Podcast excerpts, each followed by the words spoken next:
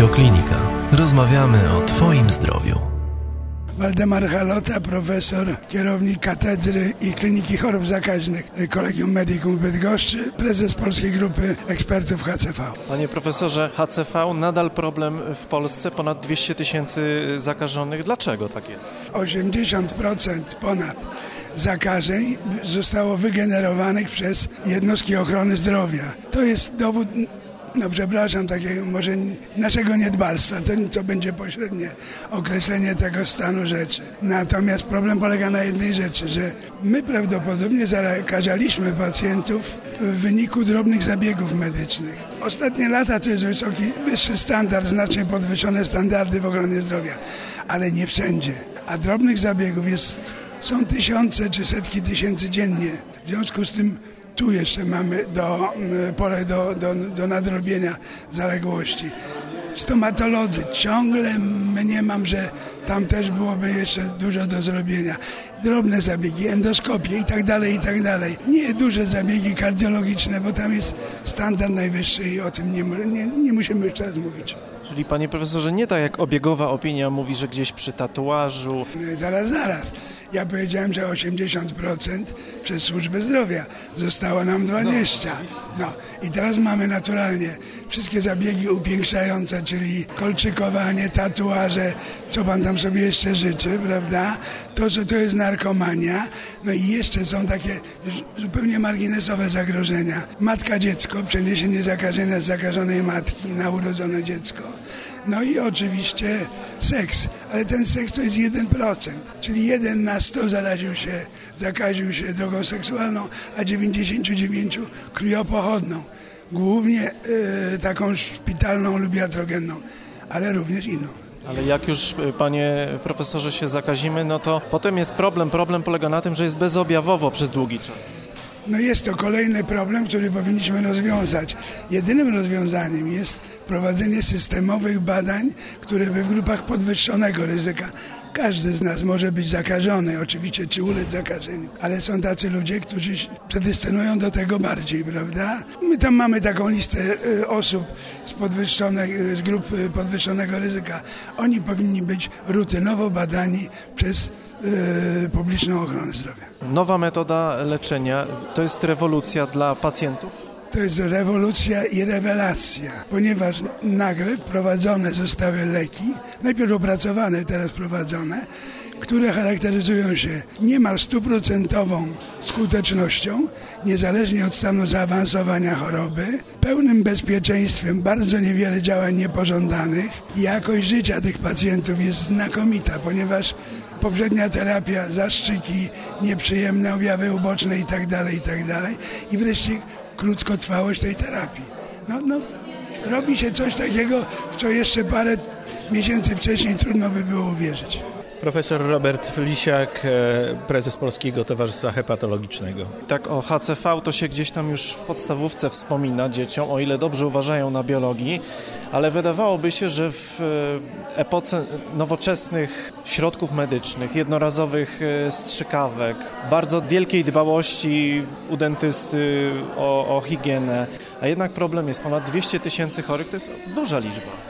E, proszę pana, przede wszystkim nie, nie przesadzajmy z tym e, idealnym e, stanem opieki zdrowotnej w sensie dbałości o zapobieganie zakażeniom wszelakim, nie tylko zakażeniem HCV. Ciągle mamy zakażenia szpitalne i one zawsze będą. One są nieodłącznie związane z opieką nad chorym, nad pacjentem, który ma zwykle osłabioną odporność, który jest podatny na wszelkie inne, mm, na, na wszelkie czynniki zakaźne. E, tego nie da się wyeliminować. E, ale faktem jest, że e, obecny standard opieki zdrowotnej w sensie profilaktyki zakażeń, a także nawet tych gabinetów kosmetycznych, czy gabinetów tatuaży, czy nawet gabinetów stomatologicznych, on uległ zmianie w ostatnich 10-20 latach.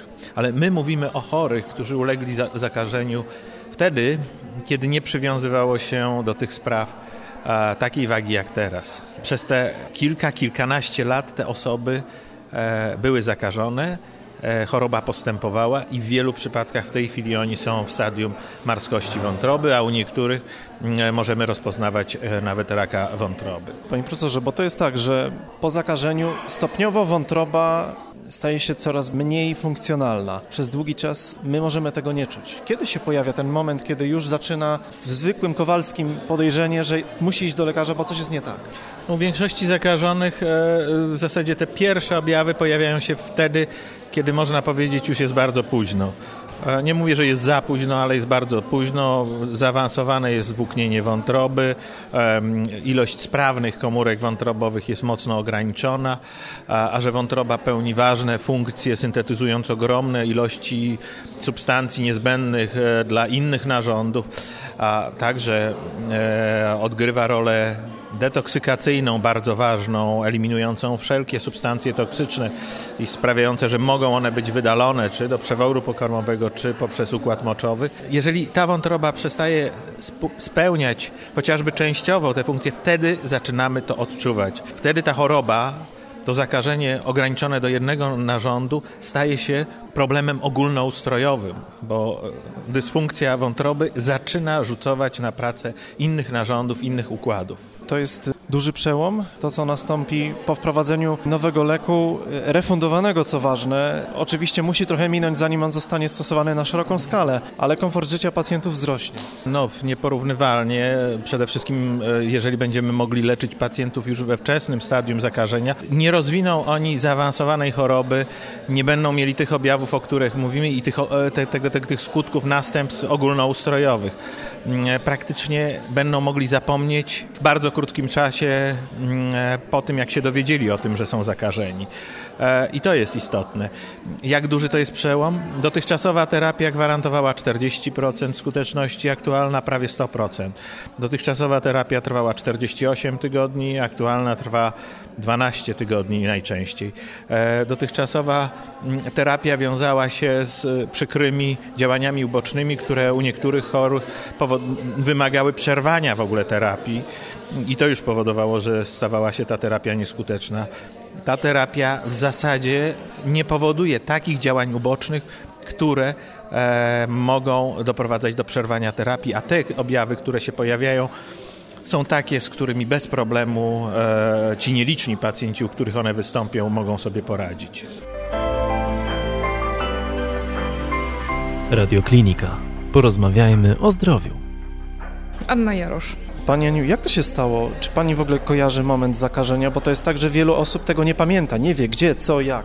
Nie, nie wiem, prawdopodobnie dawno temu miałam operację i po tej operacji otrzymywałam krew i prawdopodobnie ta krew była, bo to było jeszcze, operacja była jeszcze w tym czasie, kiedy krew nie była badana. I prawdopodobnie wtedy dostałam taką no, krew e, właśnie z tym mm, wirusem. A o tym, że jestem zakażona dowiedziałam się przypadkowo. E, miałam, była potrzeba zrobienia koronarografii i przed koronografią standardowo robi się y, pewne badania. Y, no i wtedy okazało się, że, że jestem zakażona wirusem HCV.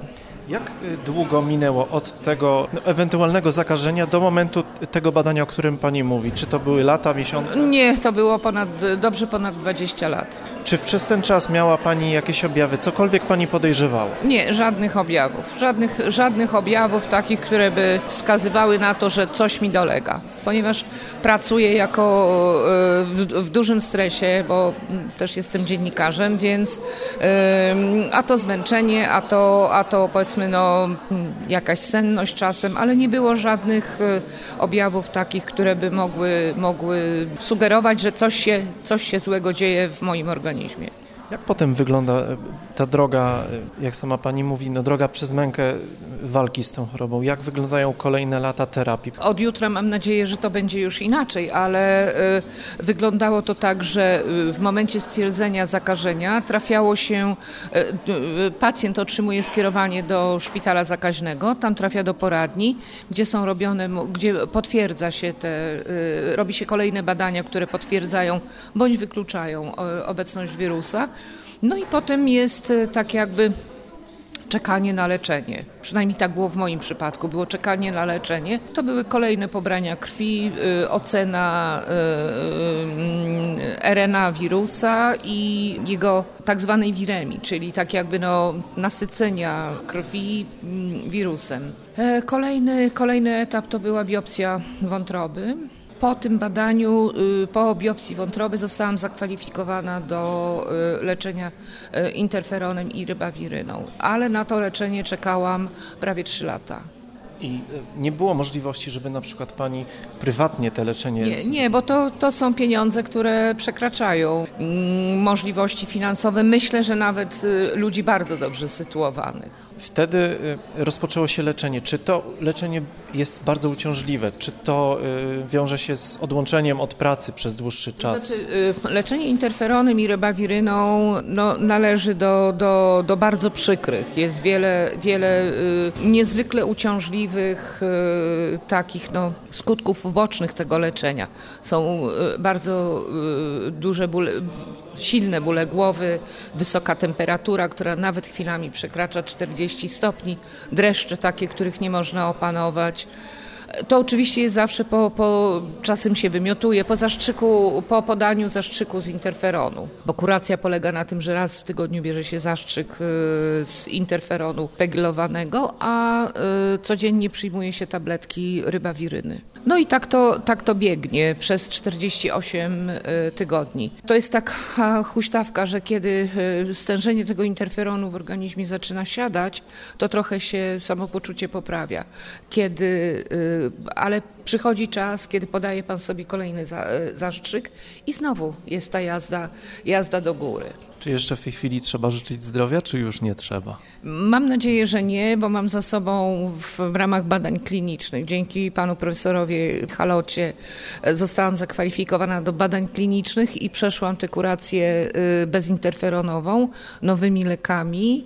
Y, i y, objawów ubocznych tego leczenia nie było i y, wyniki dziś są bardzo dobre, no więc mam nadzieję, że tak zostanie. Barbara Pepke, prezes Fundacji Gwiazda Nadziei, lider koalicji hepatologicznej. Jak wielkim przełomem jest dopuszczenie do refundacji tego nowego leku bez interferonu? Dotąd e, zakażenie wirusem HCV leczyło się bardzo trudno, bardzo uciążliwą terapią i tylko udawało się wyleczyć 40% pacjentów, a teraz przy zastosowaniu terapii, która weszła na listy refundowane od 1 lipca, można krótko bez skutków ubocznych w ciągu 12 tygodni blisko 100% leczonych pacjentów można wyleczyć skutecznie z wirusa HCV i mogą zapomnieć, że byli zakażeni. Pacjenci prawie wcale nie odczuwają leczenia. Jeśli to są delikatne bóle głowy, to tylko takie objawy są, a w obliczu tego, co było w starej terapii, to był, którą pacjenci nazywali chemioterapią, wypadanie włosów, gorączki do 42 stopni po cotygodniowym zastrzyku, obniżenie masy ciała, e, wahanie nastrojów, stany depresyjne, e, bardzo duże osłabienie przez rok. I przez rok takiej terapii e, pacjent się męczył, a później się dowiadywał po roku, iż niestety przykro, nie udało się wirusa pokonać, a może jeszcze wirus się zmutował i jest bardziej oporny na dalsze leczenie. Więc ta terapia to jest ogromny przełom e, w leczeniu pacjentów. I oczywiście dlatego, że to jest choroba zakaźna, że to jest wirus, który się przenosi przez krew, e, dlatego, że w rodzinach osób zakażonych e, jest duża obawa tego chorego najbardziej, aby nie zakazić bliskich. E, jest na pewno e, mnóstwo depresji, mnóstwo rozdrażnienia, strachu.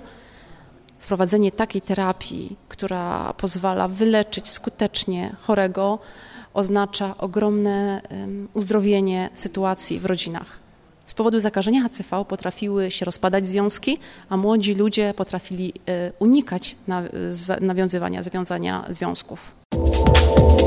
Więcej audycji na stronie radioklinika.pl